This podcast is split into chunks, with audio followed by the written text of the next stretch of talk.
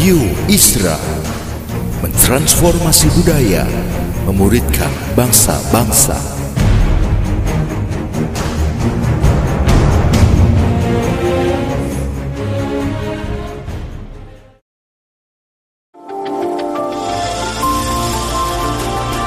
Voice of Pradaim menyuarakan paradigma kebenaran firman Tuhan yang esensi untuk memperlengkapi Anda menggenapi misi dan panggilan ilahi. Selamat mendengarkan.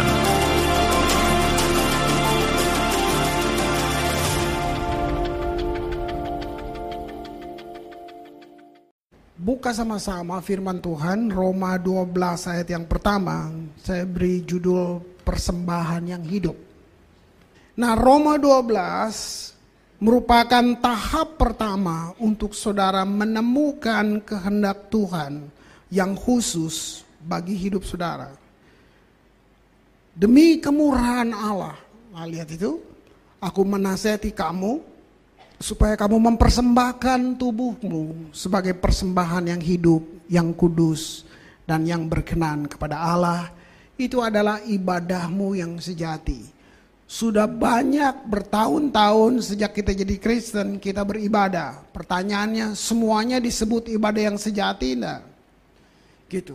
Ibadah baru sejati dalam pandangan Allah waktu saudara menyerahkan hidupmu sebagai persembahan yang hidup. Ini penting, saudara. Dari perspektif kekal, apa yang kamu lakukan untuk sesuatu pekerjaan itu kurang penting.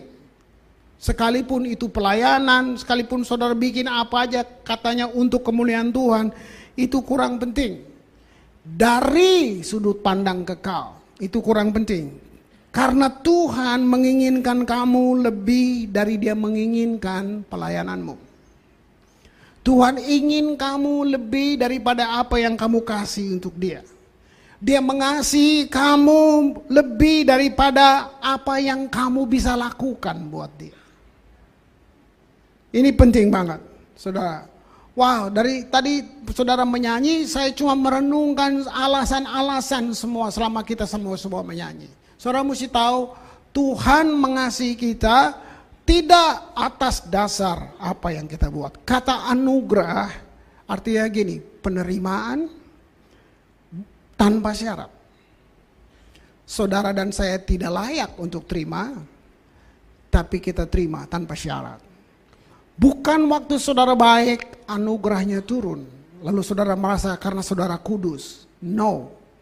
Dan waktu saudara tidak baik, anugerahnya tidak berkurang. Artinya gini, kasih Allah tanpa syarat, konsisten buat saudara. Kamu boleh berubah-ubah, dia tidak berubah. Nah, Waktu kita mengerti ini, saudara, kita bisa bilang, kenapa saya mesti cari yang lain? Kenapa saya mesti bergantung pada yang lain? Semua ini mau bawa saudara dan saya pindah dari cuman tahu-tahu Tuhan menjadi percaya dia. Ini penting banget. Jadi gini, langkah awalnya adalah persembahkan hidupmu. Itu tahap pertama.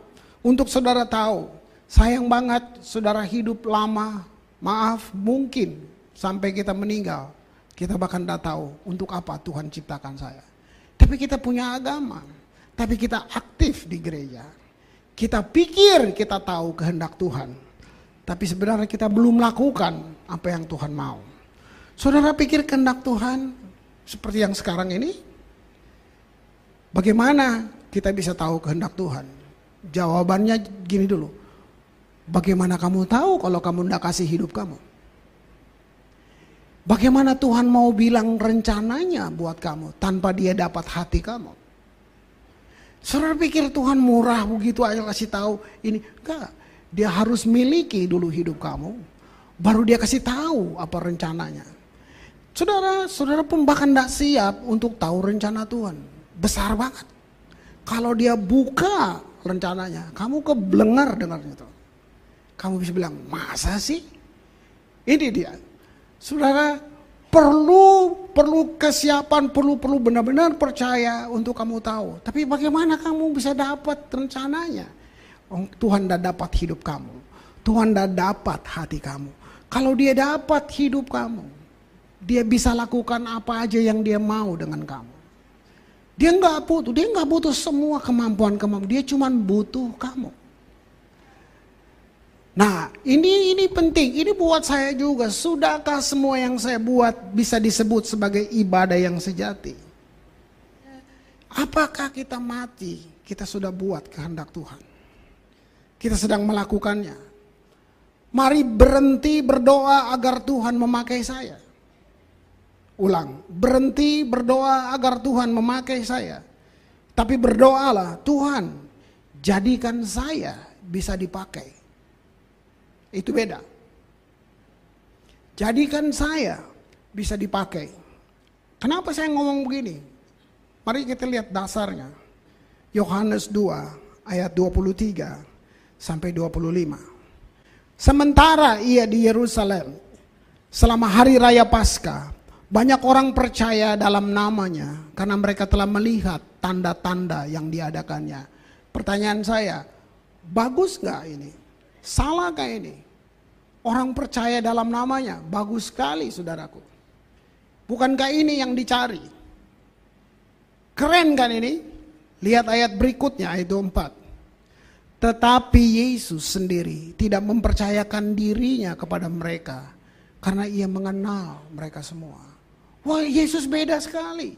Kalau itu partai, dia udah dapat masa banyak banget saudaraku. Banyak orang percaya, bukan itu yang kita mau.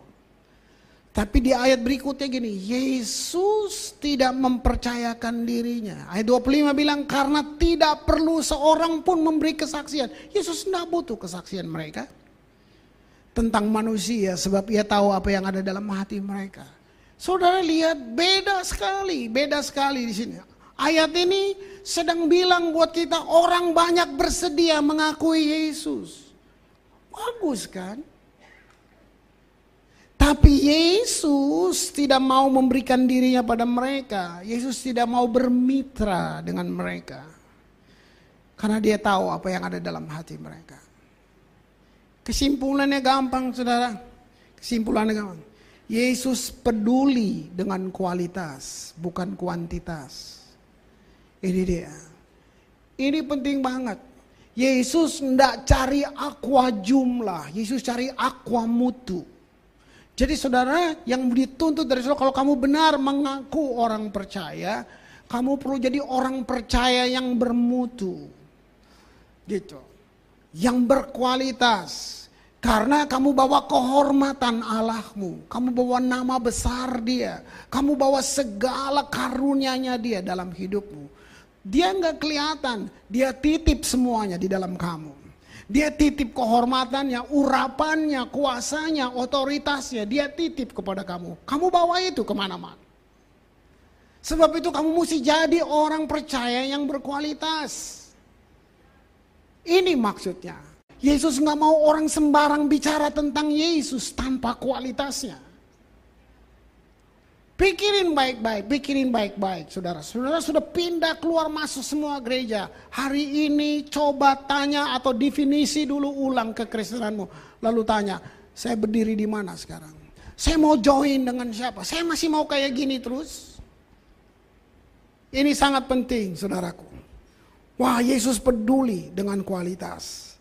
Tuhan menginginkan kamu melebihi pelayanan kamu.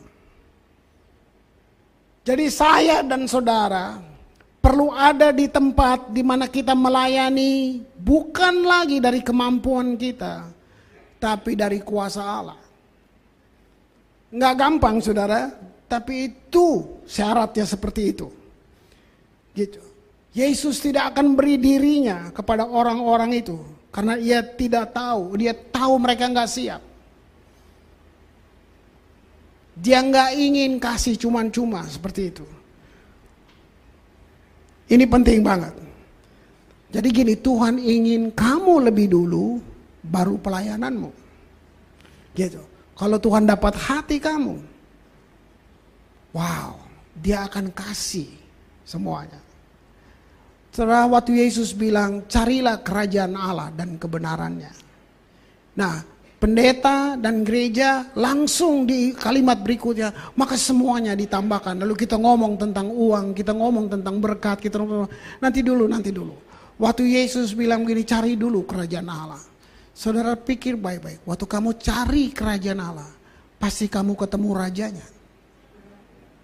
Jangan pikir dulu yang lain kamu cari kerajaan Allah kamu ketemu rajanya kalau kamu sudah ketemu rajanya kamu akan nikmati fasilitas raja itu sendiri. Saudara lihat rencana Tuhan buat kamu, luar biasa. Kejar itu, kejar itu. Hanya kita meragukan. Ini saya bilang, kita tahu banyak, tapi percaya enggak ada. Banyak orang datang bilang bahwa Tuhan saya tahu Tuhan mau panggil saya. Tapi bagaimana Pak, anak saya masih kecil, rumah saya masih kontrak. Hei, kamu nggak percaya sebenarnya. Kamu berani bilang kamu tahu Tuhan panggil kamu. Kamu tahu Tuhan ingin kamu buat ini. Tapi kamu bilang, tapi bagaimana Pak? Rumah saya, utang saya banyak. Saya belum bisa. Sudah banyak sekali alasan. Kalau kamu tahu Tuhan, harusnya kamu percaya. Kamu harus buat apa aja. Nggak peduli dengan segala alasan yang lain. Dengar, kalau Tuhan panggil kamu melakukan sesuatu, dia bukan cuma panggil. Dia kasih kamu otoritas untuk melakukan itu. Itu Tuhan kamu. Kalau dia minta sesuatu dari kamu, dia bukan cuma minta, dia kasih kamu satu kemampuan untuk kamu mewujudkan itu. Lihat, jadi kita terlalu cepat bilang percaya. Dalam kenyataannya, kita tidak percaya. Tapi kita tahu. Kita tahu. Kalau kita baca firman, ada dua. Baca firman supaya tahu, atau baca firman supaya kamu percaya. Nah, itu beda. Kalau baca firman supaya kamu percaya, artinya kamu sudah melewati tahu. Maka tidak jaminan kamu sekolah Alkitab. Karena semakin banyak kamu tahu, tapi tidak semakin banyak kamu percaya. Kamu tahu banyak, tapi kamu tidak percaya banyak. Ini ini penting, penting, ini penting saudaraku, ya. Oh, untuk menjadi persembahan yang hidup, di perjanjian lama binatangnya mati. Mayat yang ditaruh di mesbah. Di perjanjian baru hidup kamu yang ditaruh di mesbah. Tapi sikap kamu mati. Artinya si korban tidak bisa menginterupsi apa pun setelah diresmi apa. Si korban seperti mati aja, padahal hidup.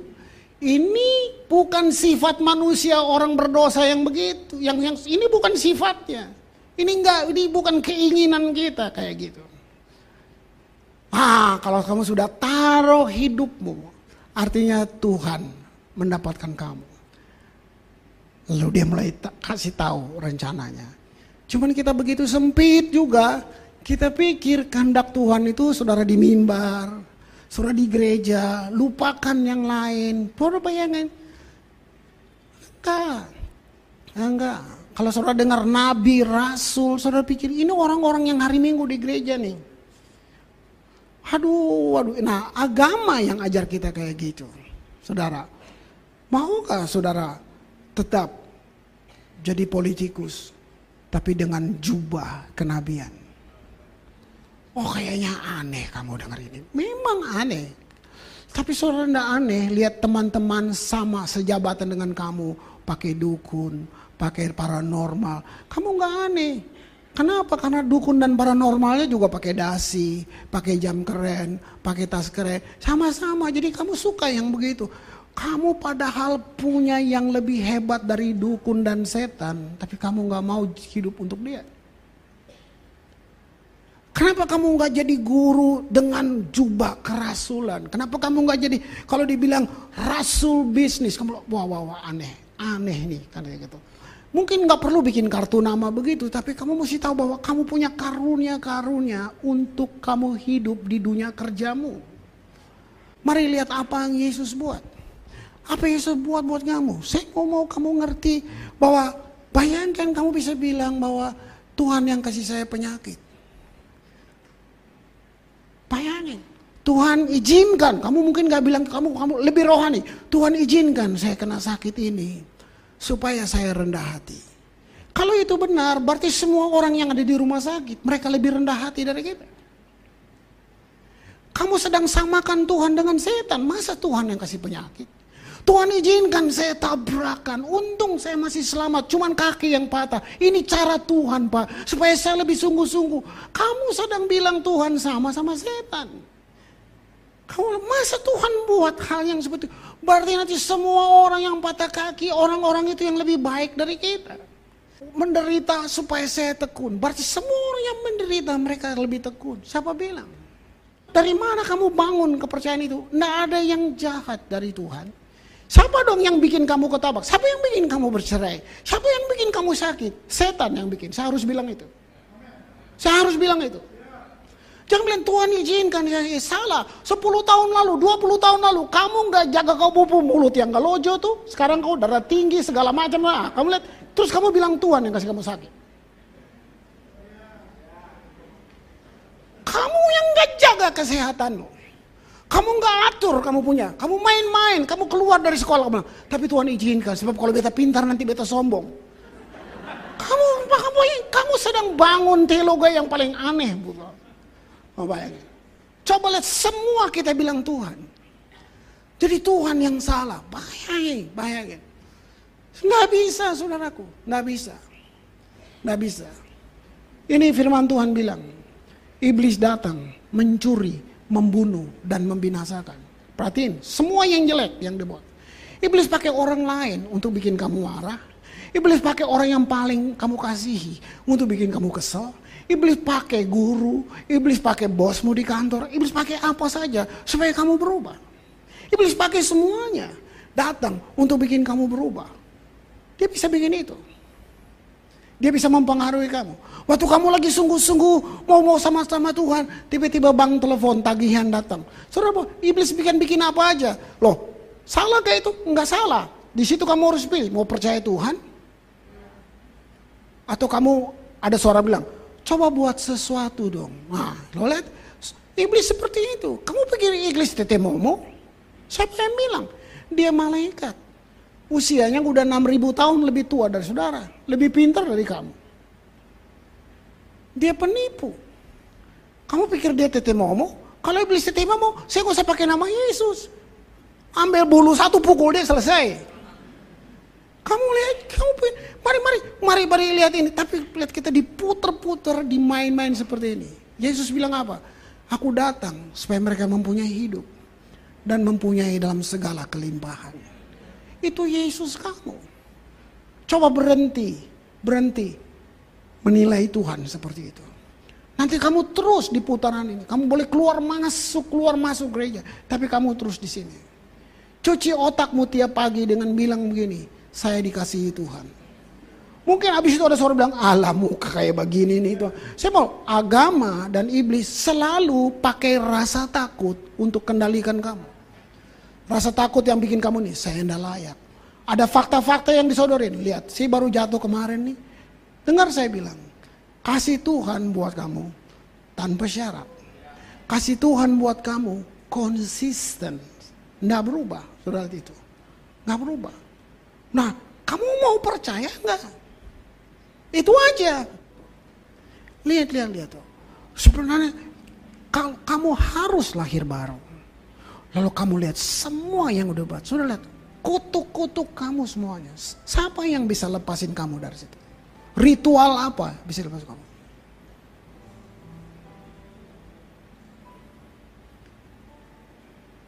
Saya pikir saya merayap di tengah lilin yang bentuk salib teguling-guling menangis. Sebentar malam saya bikin dosa. Saya baca Alkitab, semua, semua saya coba tambahkan sesuatu dari apa yang Yesus sudah buat. Sudah saya ngajak kamu berpikir jernih, kamu butuh sesuatu sebelum kamu mati. Kamu kita sendiri sedang main-main.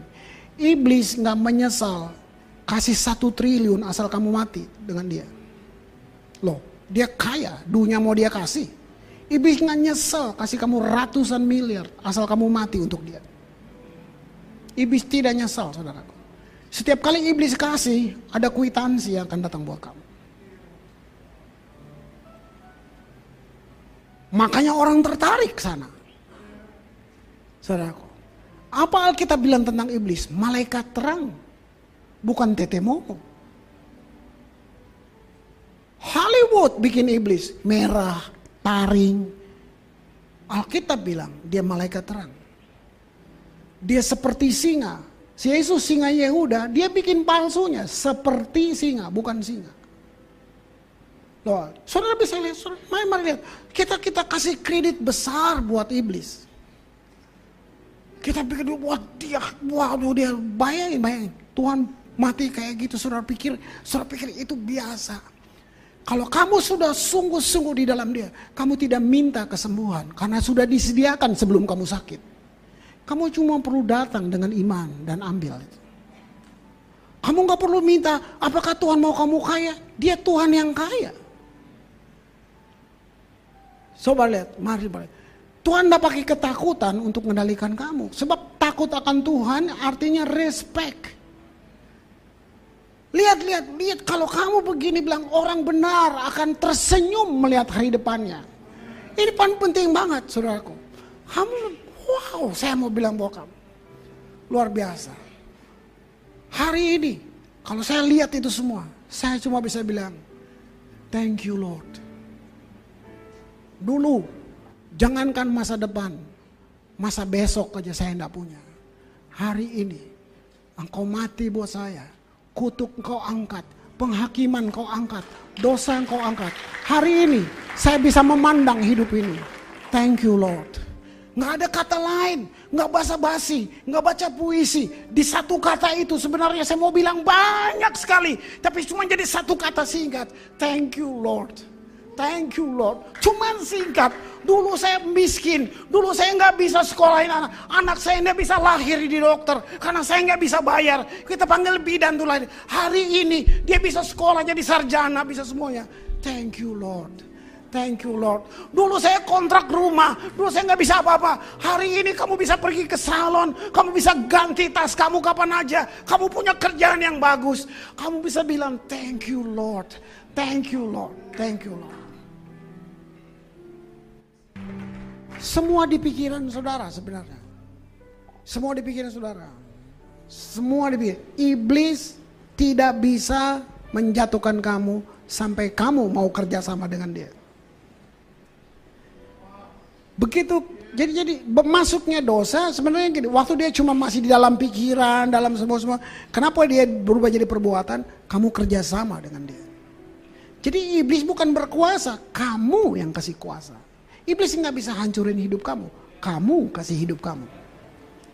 Lihat, lihat. Jadi gini, kali ini penting. Kenapa kamu ditipu? Kamu bodoh. Begitu kamu pintar, kamu nggak bisa ditipu lagi.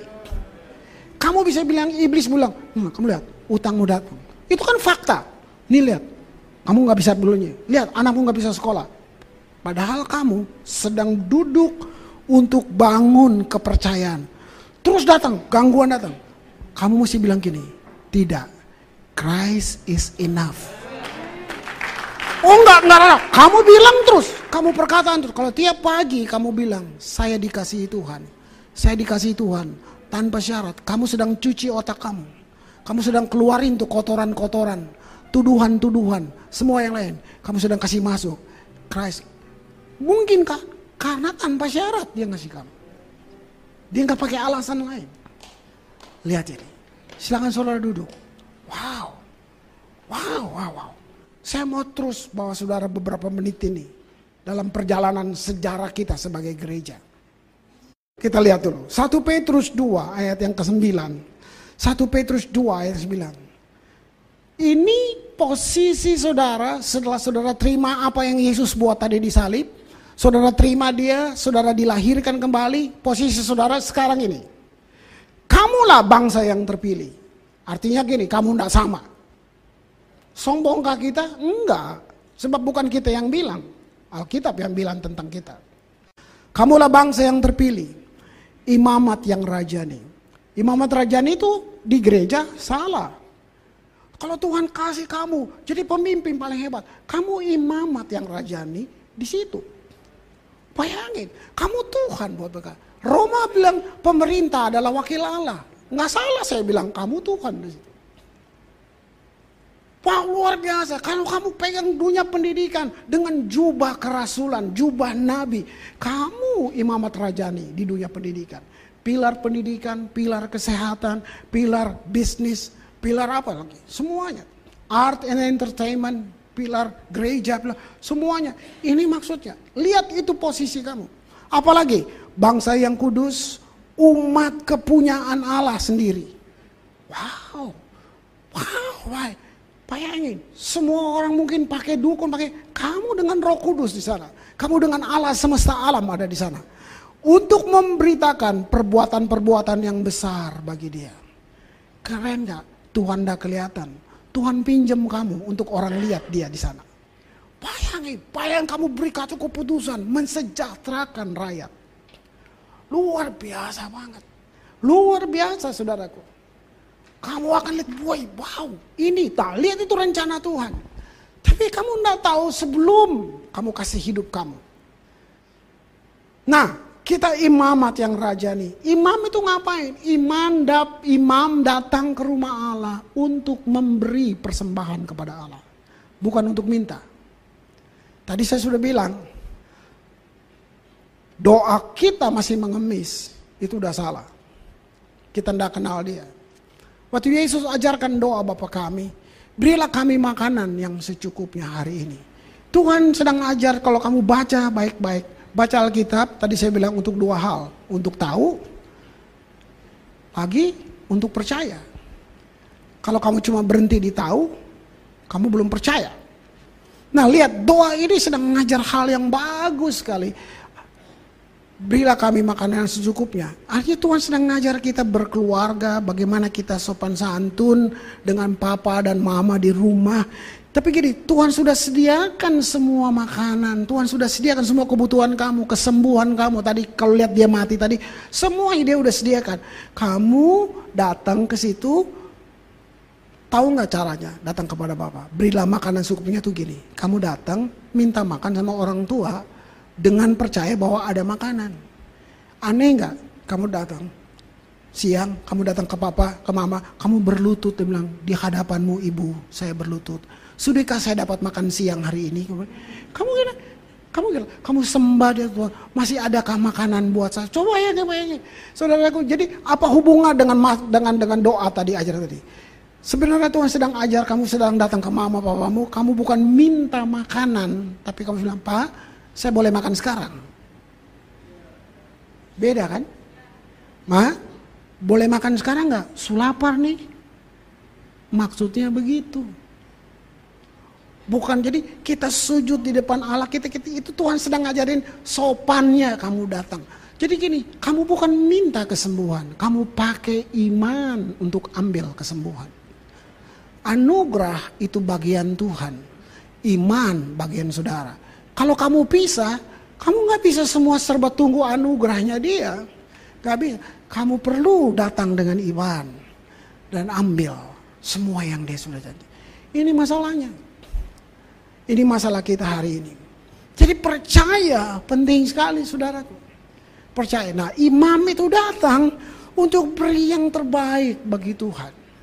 Mari kita lihat apa yang terjadi. Hubungan dengan pembangunan, hubungan dengan hidup saudara. Keluaran 35 ayat 21. Sesudah itu, datanglah setiap orang yang tergerak hatinya. Catat, tergerak hatinya. Yang terdorong jiwanya. Ngapain mereka? Membawa persembahan khusus kepada Tuhan untuk pekerjaan melengkapi kemah pertemuan dan untuk segala ibadah di dalamnya dan untuk pakaian kudus itu. Oke, okay? tergerak. Ayat Keluaran 36 ayat 3 sampai 6. Mereka menerima daripada Musa seluruh persembahan khusus yang telah dibawa oleh orang-orang Israel untuk melaksanakan pekerjaan mendirikan tempat kudus. Tapi orang Israel itu masih terus membawa pemberian sukarela kepada Musa tiap-tiap pagi. Empat, Dan segala orang ahli yang melakukan seluruh pekerjaan untuk tempat kudus itu datanglah masing-masing dari pekerjaan yang dilakukannya. dan berkata kepada Musa, rakyat membawa lebih banyak dari yang diperlukan untuk mengerjakan pekerjaan yang diperintahkan Tuhan untuk dilakukan. Ayat 6, lalu Musa memerintahkan supaya dimaklumkan di mana-mana di perkemahan itu. Demikian, tidak usah lagi ada orang laki-laki atau perempuan yang membuat sesuatu menjadi persembahan khusus bagi tempat kudus. Demikianlah rakyat itu dicegah membawa persembahan lagi. Wow. Kita mulai. Pertama, saudara lihat. Saudara lihat. Mereka digerakkan hatinya. Ini aman buat saya. Mereka digerakkan hatinya. Nah, ada banyak saudara kaya, saudara berkecukupan, saudara mungkin hebat, tapi dalam pekerjaan Tuhan, Tuhan tidak gerakan saudara. Tapi tentang melakukan dipakai Tuhan, itu mesti Tuhan gerakin. Saudara takut miskin? Ada hukumnya. Tuhan memang nggak bikin uang, jadi jangan minta uang sama Tuhan. Tuhan nggak bikin uang, kita salah, gereja salah banget. Ini Tuhan, Tuhan, ini rahasia. Firman Tuhan bilang ini, takaran yang kamu pakai untuk memberi, itulah yang dipakai untuk berkati kamu. Satu Tawari 29 ayat 9. Bangsa itu bersuka cita karena kerelaan mereka masing-masing. Sebab dengan tulus hati mereka memberikan persembahan sukarela kepada Tuhan. Juga Raja Daud sangat bersuka cita. Ayat 16 lompat. Ya Tuhan Allah kami, segala kelimpahan bahan-bahan yang kami sediakan ini untuk mendirikan bagimu rumah bagi namamu yang kudus adalah dari tanganmu sendiri dan punyamulah segala-galanya. Wow, kesadaran ini luar biasa ya. Wih. 2 Korintus 8 ayat yang ketiga. 2 Korintus 8 ayat 3 sampai ayat 5. Aku bersaksi bahwa mereka telah memberi menurut kemampuan mereka, bahkan melampaui kemampuan mereka. Ayat 4, dengan kerelaan sendiri mereka meminta dan mendesak kepada kami, supaya mereka juga beroleh kasih karunia untuk mengambil bagian dalam pelayanan orang-orang kudus. Jadi ada yang nggak dapat kesempatan beri, desak kepada Rasul, kasih kesempatan dong, saya mau beri, gitu. Ya, ayat 6, ayat 5, mereka memberi lebih banyak daripada yang kami harapkan. Mereka memberikan diri mereka pertama-tama kepada Allah, kemudian oleh karena kehendak Allah juga kepada kami. Ayat yang terakhir, Yohanes 14, ayat 12. Ah, saudara, Lihat ini janji buat saudara. Ini janji kalau kamu kasih hidupmu buat dia. Ini janji bukan buat pendeta. Ini janji saudaraku. Ini benar-benar buat semua kita. Aku berkata kepadamu. Munya itu nama kamu. Sesungguhnya artinya saya nggak main-main. Barang siapa percaya, syaratnya apa? Percaya. Kepadaku, ia akan melakukan juga pekerjaan-pekerjaan yang aku lakukan. Yang Yesus buat. Saudara sudah pernah buat itu? Kamu akan pernah. Coba lihat itu. Bahkan pekerjaan-pekerjaan yang lebih besar daripada itu. Sebab aku pergi kepada Bapa. Sulitkah ketemu kehendak Tuhan? Sulit kalau kamu nggak kasih hidup kamu. Kamu nggak akan tahu. Tapi kalau kamu kasih hidup kamu buat dia, kamu akan tahu. Kenapa Tuhan minta mempersembahkan tubuhmu? Kamu tahu waktu kamu persembahkan tubuhmu terjadi pertukaran. Kamu kasih tubuh, Tuhan kasih kamu kuasa. Itu. Ada pertukaran waktu kamu kasih tubuhmu sebagai persembahan ibu. Tuhan kasih kuasa. Tuhan kasih hidupnya buat kamu.